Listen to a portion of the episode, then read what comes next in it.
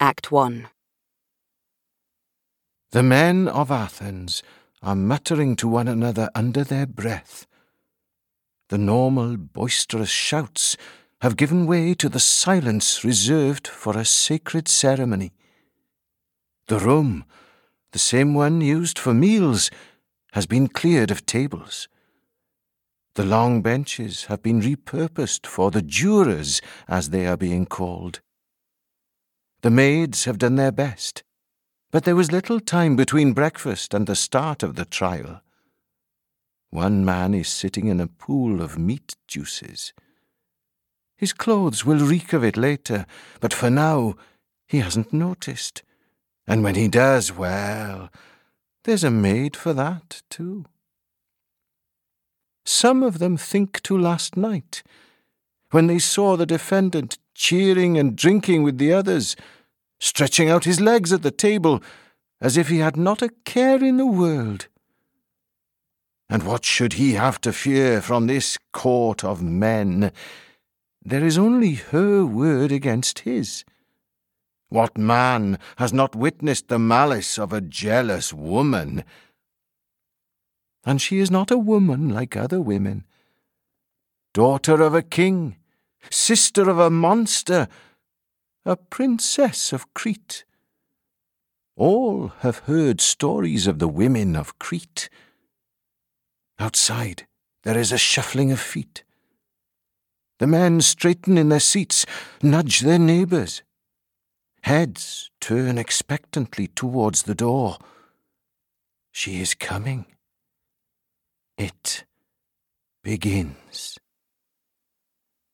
Crete. Phaedra. I was eight years old when I first heard about my mother's reputation, although I didn't understand what I was hearing then. We were outside the palace, and I was trailing behind Ariadne and Mother.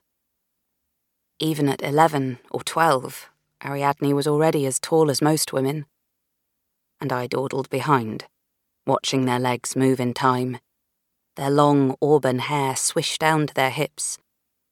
And I longed for the time when I would be as lithe and elegant as they were. I cannot recall now where we were going. I do remember that my father was away, and we were surrounded by soldiers and guards. Men with long spears who wouldn't even look at me out here in the open. Although when we were in the palace, they would often smile at me, offer me a sweet if my mother wasn't looking, and tell me about the little girls they had left at home. They never told Ariadne such things, even though she was far prettier than me. Ariadne turned back and glared at me. Keep up, Phaedra! My mother paused and turned. It was uncanny how much they resembled one another their hazel eyes shining in the sun, their skin tanned and glowing, as though my sister was not my mother's daughter, but her own self again, preserved in time. Perhaps that was when I first realised that all the growing in the world was never going to turn pale, plump little me into a beauty like my mother and my sister.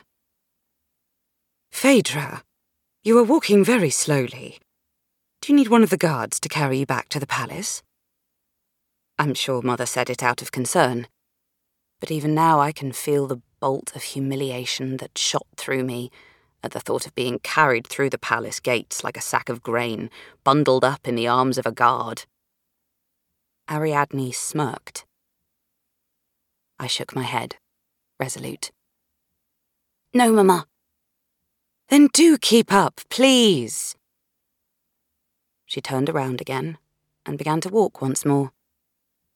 But the distraction had been enough to attract some peasants working in a field, who came to stare at us, their jaws slack. I wasn't afraid. What could peasants do to us? We were surrounded by no less than eight armed men, every one of whom had placed his right hand on his sword or spear. We were royalty. Nothing could touch us and then one of the peasants called out something. I didn't understand what he'd said. I'd never heard the word before.